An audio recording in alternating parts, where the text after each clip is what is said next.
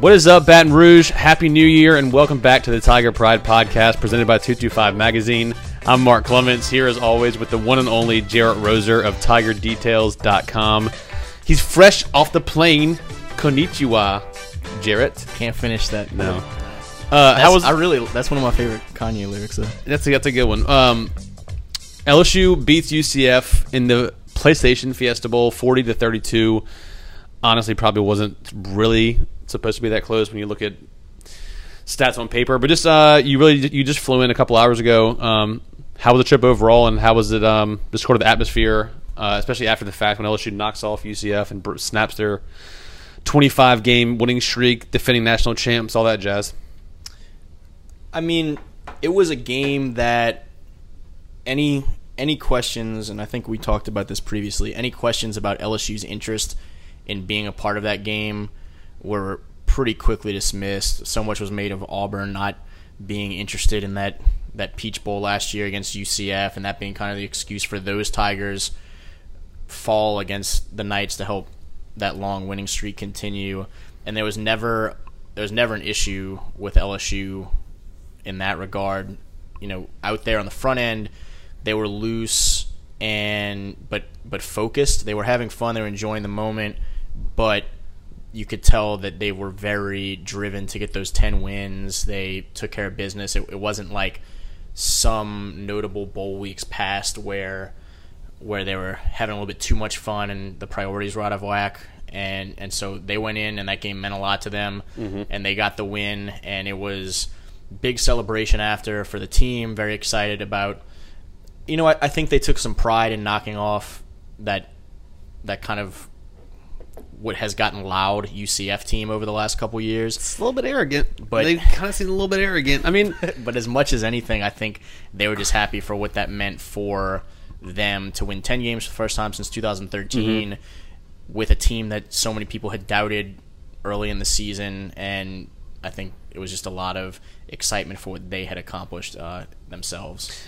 And I think if you, if there was any questions about whether they if they were motivated or cared, I think once Joe Burrow got crushed on that crackback hit after the, the interception, that kind of that got him fired up. If nothing else, uh, would have. Did you think that should have been a flag I don't in know, some man. capacity? I I'm not sold on the on the targeting aspect of it, but is that not a defenseless player? I, I to me, it should have been a personal foul flag, not necessarily a targeting flag. I don't know if you could. Yeah.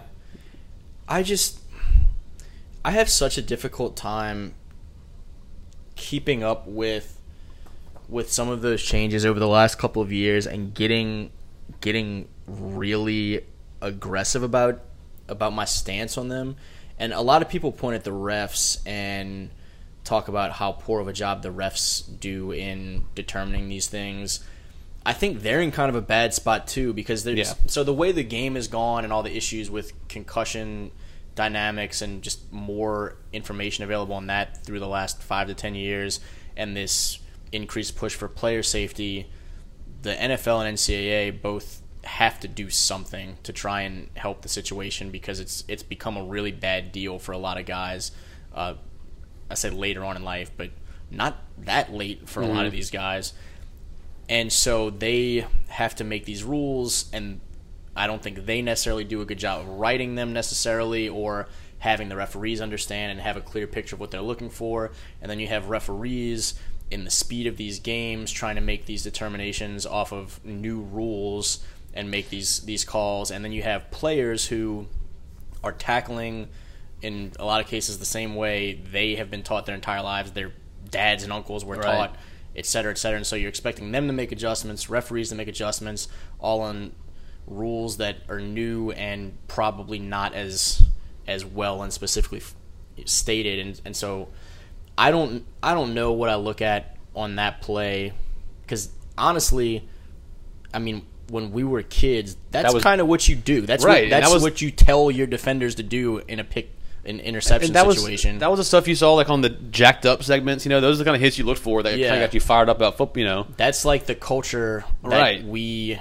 grew up in. My my biggest issue is not necessarily whether that's called or not. It's just the inconsistency. Yeah. When like like Devin White is obviously the prime example people use here, and how light that hit seemed to be in, in the grand scheme, and then Joe Burrow gets crushed. That's what's tough to swallow because all right, so maybe maybe the helmet of Joey Connors doesn't hit the helmet of Joe Right. Burrow and things like that, and at some point at the end there ends up being some contact to the helmet of of a quarterback against Devin White. They say, but I mean, you look at those two and you know which one was more of a risk to the player's safety. And so at the end of the day, if it's all about player safety, you can, without knowing any rules, look at the two and realize that Joe Burrow was in more serious danger Right. in that situation. But that the rules aren't written, hey, just make this a judgment call. Who might have been hurt worse and base it off of that. So it's I'd almost rather that be the rule than than them. Like whenever they call the one on Devin White, they say by letter of the law he uh, made contact with his helmet. Okay, like yeah, by letter of the law, yes, by letter of the law. But that's the law is flawed, and I know they won't ever do this, but I almost just wish there was like a common sense rule, like just watch the play and like was that obscenely dangerous? Like for Joe Burrow, it's like yeah, that was that was bad. For Devin White, it's like no, that was not obscenely dangerous. Chill out with these, you know, with the flags. Um, Yeah, it's it's just a it's a tough spot. O said after the game that he certainly thought that that play was was a targeting. you could tell he was pretty fired up. Yeah, yeah, no doubt about it. And and it was it was a tough moment and one that that had the the opportunity to either put Joe Burrow and and that team to sleep as as UCF goes up fourteen to three. In their offensive possession, had just marched mm-hmm. right down the field, six yards, six. I mean, six plays, six nine yards, minute thirty eight, to go up seven three, and then turn around and have the longest interception return in Fiesta Bowl history and the fourth longest in Central Florida history. And so things did not look good. It looked like it could have been a long day for the Tigers, but instead it, it really woke them up. And, and Joe Burrow went from having started the game two for six for 31 yards and an interception to then finishing whatever the rest of he completed like 70% the rest of the way and, and had 363 yards and four touchdowns after that. Talk about gritty. We, talk, we use that word on Joe a lot, and it's kind of a catchword this year overall. But man, to come back from that, whenever, I mean, he was pretty.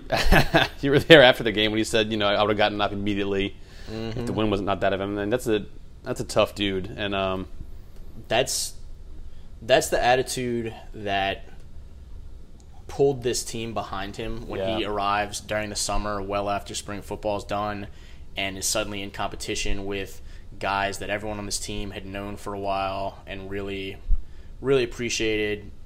Even following their transfers, these guys still support Justin McMillan, Lowell Narcisse, and there's a really strong bond there. So Joe comes in to the middle of that and ends up being the starting quarterback over those guys that they support. But the way he's carried himself, that toughness, all of those intangibles, is what really in, endeared him to his new teammates very quickly and allowed him to become the leader for this team that he has become very quickly and has played a big part in the team having that, that same sort of mentality and, and that same uh, personality is he's like that devin white's like that a lot of the key players have that type of attitude and when your quarterback is carrying himself that way it's it's tough for anyone else on the field to not safe to say that was his best game as an LSU Tiger. Well, best game of his college career, yeah i think so even with the pick six. he yeah i mean with the pick six i go back a little bit to I mean, Dillon kind of fell a little bit on that route, so I don't. yeah, I don't know. How, I mean, it, not, it wasn't a great throw, but I don't know how much Dillon could at least interfere with that with the pass if he doesn't kind of slip on that comeback. Yeah, there was um, you know, there there were some things happening in the Mm-hmm. the secondary on that play, but I go back to as much as much as Jarrett Lee got beat up for all the pick sixes he threw. I mean, the quarterback throws the interception, and sometimes there's other things at play there, but the there's 11 dudes trying to tackle that guy. It's not Joe Burrow's job to tackle him, and Joe Burrow tried to go get him No, he- and got did. rocked.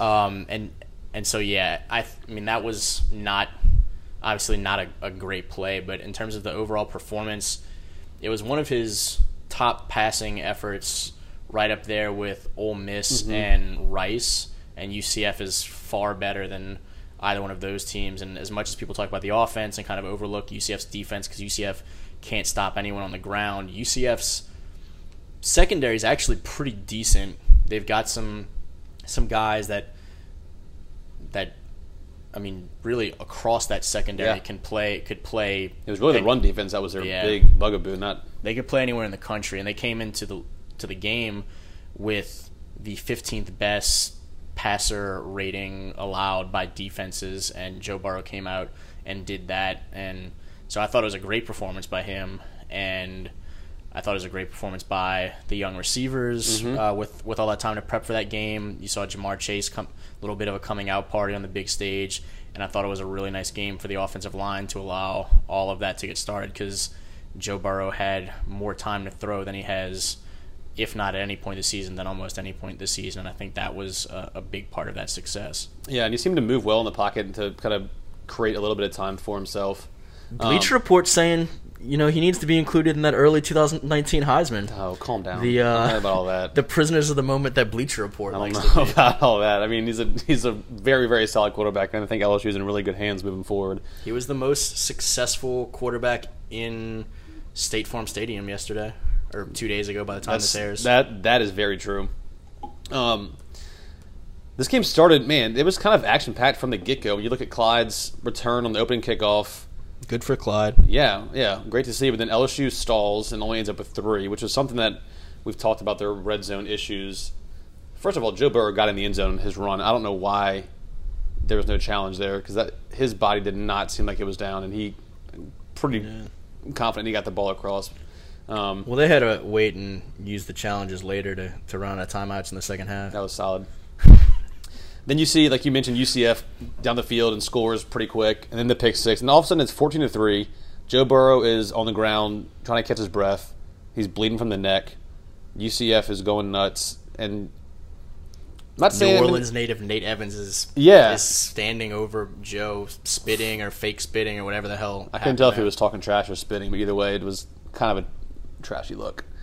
Um, I don't know, man. That game could have gotten not out of hand, but if you don't score on that next drive, um, and it's you put the ball back in UCF's hands, and maybe they start put together some more points, that could have gotten a little a little cushion. Um, so props to the offense, man. They were fantastic all day obviously outgained UCF 555 yards to 250, and the time possession was unbelievable 44 and a half minutes to 15 and a half, which is the most lopsided That's unreal. LSU has won a time of possession in the history of recorded time of possession No for, this program. yeah, I saw Todd Pollitt's uh, Todd tweeted that. He- always coming through. He uh, yeah he he went back and as as far back as they have recorded that stat, it's the best that LSU has ever won. That is insane, and that's I mean that's the key to it and UCF. We can get into kind of where they stand nationally in a minute, but But for- yeah, you- they you- are a good offense, and the way you stop a good offense is take the ball out of their hands, which is exactly what LSU did. you mentioned the the magnitude of that turnaround. From that point that it was 14 to 3 LSU then goes on to score 37 of the next 47 points. So a 37 to 10 run to go up 40 to 24 until that, that late touchdown kind of made things a little bit nervous uh, for for a couple moments there but Yeah, I mean, you mentioned the the offense did a great job of controlling the ball, and they did. I mean, credit to LSU's offense. You the LSU defense was fantastic, Yeah. and as fast as UCF tries to move, if you're a, an offense that tries to go that speed and things aren't working, then that's that's kind of it's kind of a live by the three, die by the three situation. You live by that tempo, you die by the tempo, and so for them to struggle against LSU's defense as much as they did, they were giving the ball right back to LSU's offense mm-hmm. very quickly. And golly, I mean, let's go through some of the dudes not playing on this defense. We, we were just talking about it before we started the the podcast of how many they were down from when from your day one starters. By the end of that game, they were down to four of your starters, and I don't. I mean, we didn't even get into how many of those were not even not only not starters, but like third string. I mean, you had Manny Netherly playing just about every snap, and that's a dude who's a receiver Yeah, heading into and been switching over. But going in, you had Terrence Alexander and Kerry Vincent Jr. as your starting corners, and behind them were last year's wide receiver signing Manny Netherly, who has been transitioning mm-hmm. for the last year to be a cornerback, and then Jontre Kirkland, who had been moved from corner to wide receiver. Uh, I guess about two and a half months ago now, and that that was pretty much it. You had those two two cornerbacks, the two receivers, and those were your cornerbacks. And we talked a lot about that with all those absences, and then obviously Terrence Alexander ends up ejected in the first half.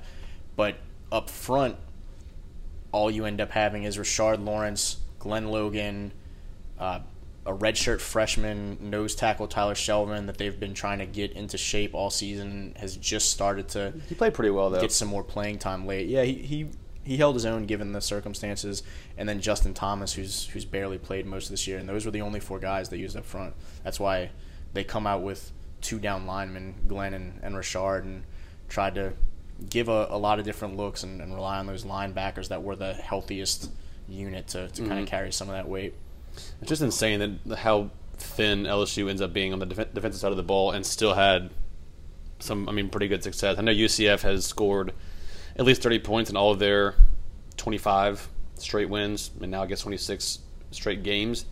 Um, and they still break 30 there at the end of the game, but man, um, to limit what is a pretty good offense when you're that limited on defense, and really only, I mean, obviously seven of those came from the pick six, and then the fumbled punt, which was yeah, you gave you kind of get them three points there. So really ten points you kind of just you kind of gave to them. Um, I guess that's the one complaint I have about this game, and it's hard to complain. Was it's, the punt return? well, no, that, but I almost I left I had lost my phone. I was going to tweet at you about some kind of snark remark about the punt returns. That's I just they got some weird voodoo on that punt returner. I don't know what the issue is. I yeah, I told you during when I tweeted at you during the game, I wasn't going to comment further than the fact that what had happened just happened. I just I started to type something. I was like, man, there's no way Jonathan Giles is over on the sideline, concussed, or I'm pretty sure is what had him out of that game. Yeah. Is, is recovering from a concussion, and I'm not about to like beat that dude up now because another dude just made the same mistake. Like, just let's just leave him alone. But he almost he almost caught that and was like down. I mean, I don't know. I don't know what the rule is on a fair catch, but he had the ball. It seemed like he had possession, elbow hit, ball popped out. But I don't know if that's got to have possession for longer than that. I'm not sure. But the the one thing I was gonna gonna say was kind of a downfall of this game was the red zone offense. For as well as you put together drives and burn clock, you had Cole Tracy kicking 24, 28, 28, and 26 yard field goals. They had to get him the record, man. I mean, they got on the record, but golly, if you turn That's, just half of those into six instead of three, this game is not even close. This game is you're in the you're pushing sixty, and you're almost double. You know what I mean? Like this game's not even close. And if if beggars had ponies, then wi- no. If if if wishes were ponies, then beggars would ride. Um, I was trying to remember. That's, yeah. So that's been the book on LSU's I offense. No, man. it's just like though. it's just frustrating to see that when you have a month to prepare, you can't draw up some kind of red zone. I mean, you got a bunch of six five receivers out there. You can't just like get a jump ball for me. Like just something, man. Well, now they got a whole off season to figure yeah, out because all those dudes yeah, are do. back, and that's that is as much of an Achilles heel as if the offensive line can protect the way they did on Tuesday, then the red zone offense is as much of an Achilles heel as that offense has going into 2019, and maybe as much of a determining factor of whether that team is a knock on wood playoff contender or you know just another decent SEC team. Yeah, um, I want to spend next week looking at kind of next year and talking a little bit about some of the guys we think might sign and just sort of how this team rounds out next year. Maybe we'll have a Devin White decision by then. Um, we'll be anxiously awaiting his decision until then. But um, I also want to touch on this is kind of going back to the Burrow hit and everything. When you saw, I mean, obviously Terrence Alexander gets tossed for rightfully so, and just so dumb. One dude. of the one of the dumbest things Just a so smart dumb. young man has done, probably. He went to Stanford. Yeah, he's he's a sharp he's a sharp dude. We t- we talked at length about his degree from Stanford and the job opportunity that he was given uh, graduating from there, and just some of his his interest in different virtual reality and, and different technology things that slowly but surely got over my head and my realm of understanding. Um, punching a dude with a helmet on, not smart, regardless of scenario. Did he hurt his hand? I don't know. I, I didn't talk to him after the mm. game. If if you if you're walking down the street and someone insults your sister or mother or girlfriend or whatever, punching him in the helmet isn't the smart play there. So doing so when you're one of two true cornerbacks on your team that's available also, is, like- is not great in particular. He's played enough football to like. I don't know what dude was saying or he was holding. I, and that doesn't matter. Like you played enough football to know there's gonna be trash talking going back and forth. And like, what could he have possibly said to make you want to take a swing at his face mask? And that was that's just so dumb, especially when you're that limited. It's your probably potentially last game as a football player. I don't think he's going to get drafted. Maybe he'll make a roster somewhere, but I mean, potentially your last football game in your career, and that's how you're to go out. Just that, that sucks. Yeah. On the flip side, great to see Nick Brossette get his thousand yards. Um, we talked about him being kind of a big contributor, and him and Clyde both had. I felt like Clyde had more than 32 yards, but I guess the kickoff return made it seem a little more. But um, Nick finishes with 117, gets to a thousand, closes out his LSU career um, in an impressive fashion. How good was that to see for? I mean, a guy that you've obviously followed very closely for the past what eight years almost. Yeah, it's uh, pretty good. And Clyde also had the he had a couple of catches, ended up with 25 yards receiving, and a, a couple of his runs, both on the ground and through the air. He just they were kind of impressive, memorable runs. Yeah. So it, it does seem like a bigger impact. Of, Move the pile for like 10 yards. yeah, but Nick, I mean Nick is a dude that was this this big time record setting high school running back for U High, just beloved local guy. Signs with LSU, goes through so many different things between his mother's illness, his losing, you know, the family losing his older brother who has been such a role model for him and such a huge part of of his life. Uh, Nick talks about him as, as being such a big father figure role here locally, and just everything that he went through there. And then football wise, as he's dealing with these things, he he gets an opportunity, fumbles, kind of gets in his head, loses some favor. Never for his first three years as a Tiger, kind of realizes those dreams and and makes the impact that he would have liked to or would have expected to have made those first three years. And so he comes into this year, and we spend as much time. I say we, not just us. I mean this this is kind of the was the general. Uh, people were doubting him and Clyde and, and those guys Yep. and the uncertainty in the backfield, and I, I kept saying that it wasn't necessarily that they weren't capable, but it's just that people expected Leonard Fournette back there or Derrius Guice, and then he ends up becoming the 13th player in LSU history to rush for a thousand yards in a season. And it's, it's just it's a great way to cap off a career for a local kid here that's that's been through a lot, and regardless of all those other aspects, is just one of the the best young guys that you'll meet. And so it, I think everyone's really happy for him at this point. Yeah, that was awesome to see. Um, and I saw uh, obviously Bruiser was kind of giving a shout out to the crowd as he was leaving. A lot of guys that ended their LSU careers, and it was on a positive note. And it's a lot, just the conversation finishing this year with people saying LSU was going to have you know between six and eight wins, and they end up getting a tenth win and kind of defying expectations. It's been a it's been a fun year, and we'll kind of full on recap next week on the on the on the season. But um, where do you think this puts like the conversation about moving forward in the playoff and UCF kind of wanting to fight for that last spot? Does it how how much does this kind of game sort of hurt those chances or that general idea for a, a group of a group of five team trying to get into the into the playoff?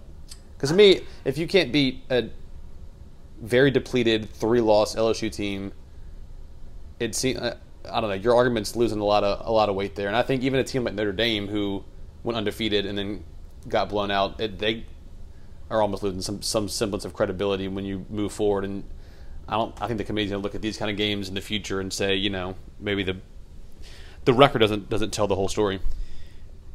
Yeah, the, I mean the playoff took a lot of heat with the way Notre Dame lost to to Clemson in just kind of an embarrassing fashion on Saturday. I don't know that losing to LSU hurts UCF or the, the group of five teams that badly because LSU, for the fact that it's it's a three loss team, was very highly regarded nationally. And I mean, they're a three loss team that's number eleven. They were a two loss team that was number eight. And if they had beaten Texas A and M, they had a chance to be right back there at like five potentially five or six. And so the strength of schedule that LSU faced, I think, was uh, was really highly regarded, and and so LSU as an opponent, even with those absences on defense, I think a lot of people give them a lot of credit, and then UCF at the same point, the same side, their argument is that they're without their star quarterback mm-hmm. McKenzie Milton, and that they're shorthanded too, and at the end of the day, it ends up being an eight point game, and so I I don't think that if they come back next year and are undefeated, that playing a close game against LSU by any means ends up being a all right. Well, they're in because because of how they helped themselves this week, but I don't think it necessarily knocked them back a whole heck of a lot. And I, I think they just need to kind of continue to build. They I agree with the sense that they would not be an undefeated or probably one loss team if they played an SEC schedule and had to deal with the week in week out battle of of playing Florida, then Georgia, then LSU, right. so on and so forth. But I I do think that they still are and kind of show that they are very capable of beating most teams in the country on any given day. Uh, when they when they're able to prepare for that, that one game, that there's a, a lot of positive things happening in Orlando for that team, and I, I think they just need to kind of continue to to keep building on what they've done, to keep building depth and notoriety and and whatnot. And they have some some tougher scheduled games in non-conference coming up these few seasons, and so we'll see. I think the the regular season will start to kind of take care of itself as their their schedule gets a little bit tougher. But I think if if they have another season like this season um, against one of those tougher schedules, that they didn't hurt themselves by uh, by having the game that they did against LSU. I guess I guess my overall point was, I don't know, if you win that game, if you beat LSU, and now you have two years in a row where you're undefeated and you beat an SEC school in your in your bowl game, that's going to look a lot better for you, or it's going to bode more bode, bode well for you moving forward when you continue to if you continue this winning streaks and you continue to beat big name schools. But I think overall, it's going to have to be like you mentioned the. It's going to have to be a better regular season schedule before I think they can be legitimately considered in the in the CFP. Yeah. But I think beating LSU would have put them on the right track to kind of at least be more well recognized.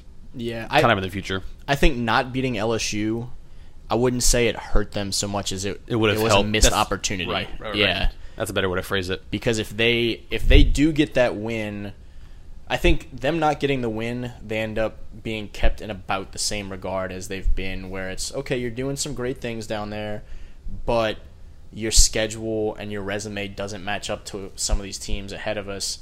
And now we've seen you at the end of the season, and sure, you won one, and there's some question marks about how engaged that opponent was that time, but you lost the other and you lost the other to a team that had a lot of question marks because their defense was pretty much just not on the field. Um, yeah. Their starting defense, and so it just it it left a lot of uncertainty. I think for them where they don't get the benefit of the doubt that if they had won, and suddenly they're going into next season with a 26 game winning streak and back to back years of beating SEC opponents in bowl season. That I think I think it was just kind of a gradual process, and rather than take another step forward, they kind of they kind of leveled off and and are just kind of entering next season about where they were this season. And I do think that the the Notre Dame loss kind of hurts them because a, yeah, I agree. Because an undefeated Notre Dame team that played a tougher schedule than what UCF played went out there and got rocked by Clemson, and that was Notre Dame team that, despite its resume, a lot of people looked at and said that team's not as good as Georgia, and not that Georgia did itself any favors in the Sugar Bowl, but to look at that undefeated season and that resume argument versus the the eye test team, the eye test team. I think Notre Dame losing the way Notre Dame lost hurts a lot of those teams um, that have relied on the the strength of record as opposed to the strength of schedule. Yeah, I, I, I totally agree. I don't think it's going to be like they're not going to circle one game and be like, oh, you know, Notre Dame lost this bad to Clemson. But I think that that's going to linger in their minds when, when they're having these discussions moving forward. And if you have, I mean, just for example, a one loss Ohio State or a one loss Oklahoma or one loss Georgia, somebody like that who's right on that on the border on the outside looking in, they might get the nod over.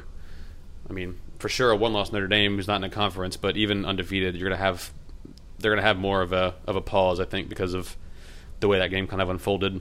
And they really they've tried to the committee has tried to make a push toward recognizing those strength of schedules and you saw it with LSU's kind of the benefits of the doubt for LSU after its losses and how highly ranked the Tigers remain. The committee favors you playing a tough schedule, Yeah. winning big games, and gives you a little bit of the benefit of the doubt if you lose a tough game against a tough opponent. And so those teams that play those really difficult schedules, like an LSU, a Georgia, and Alabama, have typically gotten more of an, an advantage, not because they're in the SEC, but because of what that schedule mm-hmm. means and how many tight games they're playing, where UCF has not endured that.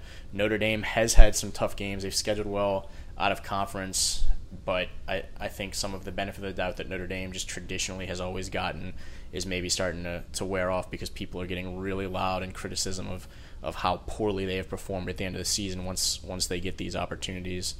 Um, and so I think that just encourages not only Central Florida, but really teams around the country to continue to schedule these tough games. They have an LSU play a, a Miami that's was supposed to be better than what Miami ended up being, or for LSU and, and UT to to team up and, and have those games these coming seasons. It's going to be an awesome game. I think this is kind of a similar discussion as we talked about with the targeting thing. Is there's some sense of you want it to be so black and white, and it's just not always the case. Especially, I mean, the CFP has a tough job, especially picking that. A lot of times, at three through six, those teams are all pretty, pretty evenly matched. And trying to, you know, again, you can't just rely on just the eye test, but sometimes that the common sense factor just outweighs what you, what you can put on paper. But that's it's just a, it's a really tough spot to be in. it's it's tough because you have different conferences, Mm-hmm. you have different styles of offense, defense, et cetera, et cetera. You have 18 to 22 year old dudes who, on any given day, look a whole lot different in terms of how well they're executing and how locked in they are. Ohio State, on the- Purdue. yeah, on on the next day, and so trying to judge all of those things is like you're judging an apple and an orange and a Twix bar and a lug wrench and and a zebra. yeah, and trying to figure out, all right, so which of these is the best thing? Yeah. That, which of these is the best noun? yeah, right. Person, place, thing, idea. Um, no, yeah, I totally agree. This it's it's really tough, but I think, man, I've I've been lobbying for an eight team situation. A lot of people don't like that because it. I don't. There's I mean, there's obviously pros and cons to every. There's no there is no perfect formula, or we'd have it, you know. So there's just it's kind of a matter of preference. I'm I'm just more. If you want to limit the number of to me, if you want to limit the number of arguments, uh, or diminish the the value of that argument. If you have eight teams with five conference champions and three at large spots, you're always going to have somebody on the right on the outside looking in. You always will. But to me, that argument just carries so much less weight if you're number nine and ten trying to lobby for that eight spot than if you're number five trying to lobby for a four spot. That's just my opinion. but then we're gonna go out there and have three blowouts. I, dude, watching the semifinal games on Saturday, it was almost like, why don't we just have a two-team playoff? Uh, yeah. Well, Because with the they were pretty state of college football now, yeah. honestly, so going the changes the changes over the last 20 years in going from the old system where it's just kind of polls set up these um, set up these bowl matchups and then whoever ends up being the highest ranked in the poll is is who gets crowned the national champion of, of that poll and some of those split championships. Mm-hmm. Going from that to the BCS to then the the playoff and you know coach Heupel was was pretty and certainly he for UCF they want to see more teams in the playoff because they want to have Right. an opportunity to get in there. But he said he thinks it's an an inevitability that that ends up happening and he's not the first person to say he thinks that's the direction that it goes ultimately so moving farther down the line to, to eight teams, just the fact that the conversation has panned out in actual changes means that no matter where we are, people are going to continue to debate it because they've seen it change before, Right. And they've seen it change again, and so people are going to continue to push for it to change one way or another. Yep. And so when there's eight, people are either going to complain about how it needs to go back to four, or go to six, or go to sixteen. And if it got to sixteen, people would still complain and just try to push it because they've seen it happen. And so the door has been opened. The Pandora's box of that conversation is now wide open and empty because it's all over the world. Yeah, it's. Uh, I just wish there was eight. I would. I would. I would, I would stop. I would stop complaining at eight. Like, Whatever, dude. Just give me eight. Just give me That's all. I need. I think you'd have some really fun matchups, and I think it kind of. I mean, it's hard to say. Like, yeah, UCF right now it would have finally like, gotten Bama like they wanted for the last. Okay, like, yeah, I mean that game would have sucked, but like I- you could have had, I don't know, who's seven? Ohio State maybe, or someone up in there. Yeah. I, I think like that game versus Clemson would have been way more enjoyable than Notre Dame Clemson. I think. I don't know. It's hard to say because the state of college football is so weird right now. With, I mean, this is literally the Clemson Bama Bowl at the end of the year every year. It just at the moment, I don't know how long it's going to last until Saban retires or something. But um, I think I, I these past five years, I think, are kind of the outlier when there's never been a team this dominant, a program this dominant for this long. That seems I like kind of mean- the outlier. Where were we five years ago on Clemson? Five years ago, Clemson was was every other team in this Yeah, that's- conversation. that's what I'm saying. It's like, gonna be- man, Clem, Clemson's good, but they're gonna Clemson it, and they're gonna Right. lose. They're gonna Ohio State it, whatever. And then Clemson just did what it needed to do to, which is I simplify that way too much. It makes it, it makes it I know what like you mean. I know what you mean. They just Played know, they- football, idiots. Yeah. um, but Clemson got itself into that same sort of stratosphere as Bama a little bit. I mean, they're still not. It's not the same. They're not on Quite even right, but they're at least competitive. field. But but yeah, Clemson got into at least the same ballpark as Alabama, and so it's not. It's not something that's impossible. You just No, I just, I just, and I don't think Clemson or Bama. We've had that conversation before. I don't think you should knock the teams that are doing well. no, get better. Yeah, But I, I guess my point was, I think this is kind of. There's never been a stretch of college football, and I I know Clemson's getting getting to that point where they're almost on Bama's level. But there's been no stretch of college football that has been this dominant by one program for this long, that's what happens when you have. and it's just Sorry, Baton Rouge, but the the greatest coach in Yeah. in the game Of all time. ever.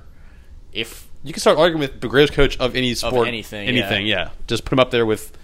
ah, when my brother was little, I was a pretty good youth basketball coach. Were you? No, not We won seventh in nationals in girls AAU. we were we were all right. I I don't know how I still have hair because coaching children is. Hey, much love to the youth coaches of America. Oh, no, yeah, it's the most out. frustrating thing. Man, having to coach high school girls basketball was one of the trickiest endeavors of my very short coaching career. But hey, seventh at nationals. Shout out to my, my Livingston ladies. um, all right, I almost called you Joe. Jerit. I'm, I might give away, I might give away my, my answer here. Oh. for the last time this season, players of the game, Um, offensive. So you you're letting me go first. You've already hinted at who you want to take. Well, I mean, that, that there's and- there is an obvious answer, but I, I've got my backups in place. So just like just yeah, Just go first. You already said it. Joe, Joey, Joey B Yeah. gets ear hold, dude gets up, swaggy McSwag, third for three three ninety four, four touchdowns, um, another twenty four yards on the ground. I mean, just his best outing in in college, and I think if there was any not doubts or questions, but if there's any concerns about the quarterback position, or is can Joe Burrow be like you know the guy and I don't know all that seemed to be it was it was good to see him kind of have a month off, prepare for this game, and and ball out today against a pretty decent pass defense, um, and especially with some of the, he got so many receivers involved. Ja'Marr Chase had a big day, Jets had a big day. Obviously, Dillon with that long touchdown pass. Um, saw Steph get involved with the offense uh, the, with the passing game. I think it was really good not only for the performance today, but just kind of looking forward at all these receivers coming back and Joe Burrow now having a full offseason to prepare with these dudes. And he kind of hinted at sort of the, the promise he saw from from Terrace Marshall, Ja'Marr Chase, and Justin Jefferson, who was called Jordan Jefferson about a thousand times on TV the other day. But um, great performance from Joe La- Burrow, and got to give you a lot of confidence heading into the offseason. It's the last uh, last Jefferson brother to beat Bama twice. True. Um, so depending on what Justin does these next two years, Jordan may have to go down as the greatest Jefferson, Jefferson. brother. Yeah. So I mean, Joe Burrow is the answer. Heisman nine, 2019. I don't know how you go any other way. Gotcha. Um, but all those receivers you mentioned were great. I think you have to mention the offensive line. I don't know Yeah. if I can single out one guy as as being the player of the game from the offensive line. But if I'm taking someone other than Joe, I mentioned Ja'Marr Chase coming out party six six catches on seven targets. The other one was was kind of a, a wide pass that he wasn't likely going to come down with his mm-hmm. 93 yards, a touchdown. Just I think Ja'Marr is already showing has already shown that he's he's got all the tools to be a really special player and as long as he stays focused on what he needs to do and keeps improving, keeps working, he's going to be a, a guy that people remember here for a long time. Uh, because I, I do think the offense has a chance to, to be one of the better offenses next year that LSU's seen in a few years. Mm-hmm. And I think Ja'Marr Chase can be a, a go to in that offense for Heisman 2019 Joe Burrow. Yeah, Ja'Marr looked really good, man. He is. Uh, I'm, I'm, I'm excited to see what he, what he kind of brings to the table. And I mean, Joey B had good things to say about Terrace Marshall, who we got a lot of action, didn't didn't record a catch in this game, but um, that's gonna be a good a good duo along with some of these dudes. I mean, obviously Jefferson's a baller. His touchdown catch was sick. Um, defensively, I'll let you go first. Who you got? Oh, yeah, the- Rashard. Yeah, dude was a monster, man. He Especially with you mentioned how many how limited they were on the on the D line. As limited on the defensive line as they were. Rashard Lawrence was an animal. Went out there, got two sacks, uh, five sacks for the team. Was the most against an FBS opponent this season, and just I mean dominated that game. Harassed uh, DJ Mack throughout the throughout the game. Gave gave the UCF offense any trouble. Gave them trouble getting anything going, and really took away their opportunity to to make that tempo be the weapon that they had hoped that it would be. Um, just you know, the unfortunate thing for LSU fans is Rashard playing that well in that game uh, may swing the needle on the is he back next year meter, but such a fantastic game by him up front. Yeah, um, gonna be kind of a. I mean, he had a great game, but it's also been kind of a, a long time coming. But Jacoby Stevens, man, has seemed to really find himself in that kind of hybrid outside linebacker ish type role. Um, but he's just all over the field now. He's, he's almost like that. Him and Grant Delpit almost play the same when they get in the box, same type of position. But um, six tackles, half a sack, and of course the game sealing interception. But he just, I'm so glad he finally found his role because he kind of, obviously last year was a dude who bounced around and they tried him on offense, they tried him at safety, and never really got his foothold in at any one position. And um, I don't know, even earlier this year didn't didn't do a ton early on, and then finally found out found that found that role, kind of playing in the box and using his sort of bigger size to his advantage. But he he's been awesome. him coming along is is a really big reason to be encouraged about that defense next year, even Yeah. if they do lose some of these guys that are not seniors. To see to see him play some of the role he's been able to play, Patrick Queen come along, um, a couple other guys I think were pretty notable on Tuesday. Kary Vincent was Yeah, I think he was targeted three times, allowed no, No catches. Catches, um, again, all six days after losing his father and becoming the only cornerback on that roster with much playing experience in purple and gold. And then when Terrence Alexander gets gets tossed, Kary's pretty much the only cornerback on that roster and has that type of a type of a day. And then Todd Harris ended up having to play some corner uh, which is not something he's he's really done Yeah. a hell of a lot of. He's I mean, he played some corner in high school, was really more of a safety. Got talked about as maybe having some corner potential as a recruit, but has always been a safety at LSU and ended up I thought being pretty solid in coverage when he had to be. yeah, definitely. There's a lot of dudes who stepped up in that game. I mean, even he's not going to lie up the stat sheet, but even the guy we mentioned, but Tyler Shelvin, just again with how slim the defensive well, kind of an oxymoron there. Tyler Sullivan, Slim, but how without Slim 350, O said. how's uh as depleted as that as that D line was for him to get, I think you said forty two snaps, something like that. 46 snaps. Forty six, ridiculous, man. Pretty. Double his, at least double his most on the year before that. But um, Yeah, he. Even as he finally worked his way in, he was sitting there in the, the like low 20s. right. Uh, for the games that he played late in the season. So a lot of a lot of young dudes, or a lot of backups at least, um, really made their mark in this one. Uh, but we'll spend next week talking about some of the potential of heading into next year, like we mentioned a little bit at the end of this one, and maybe touch on some recruiting notes heading into. It's gonna be good. Uh, yeah, it's gonna be real Both good. both of them. Um, heading into the, I guess, second signing period now. Um, but be sure to follow uh, Jerit on Twitter at Jerit Roser, and of course Tiger Details for all your recruiting and uh, LSU updates day to day. Um, I'm on Twitter at Mark Clements, and again, all the 225 brands, Facebook.com slash 225 magazine, and Instagram and Twitter at 225 Baton Rouge. Thanks for listening, and we'll see y'all next week.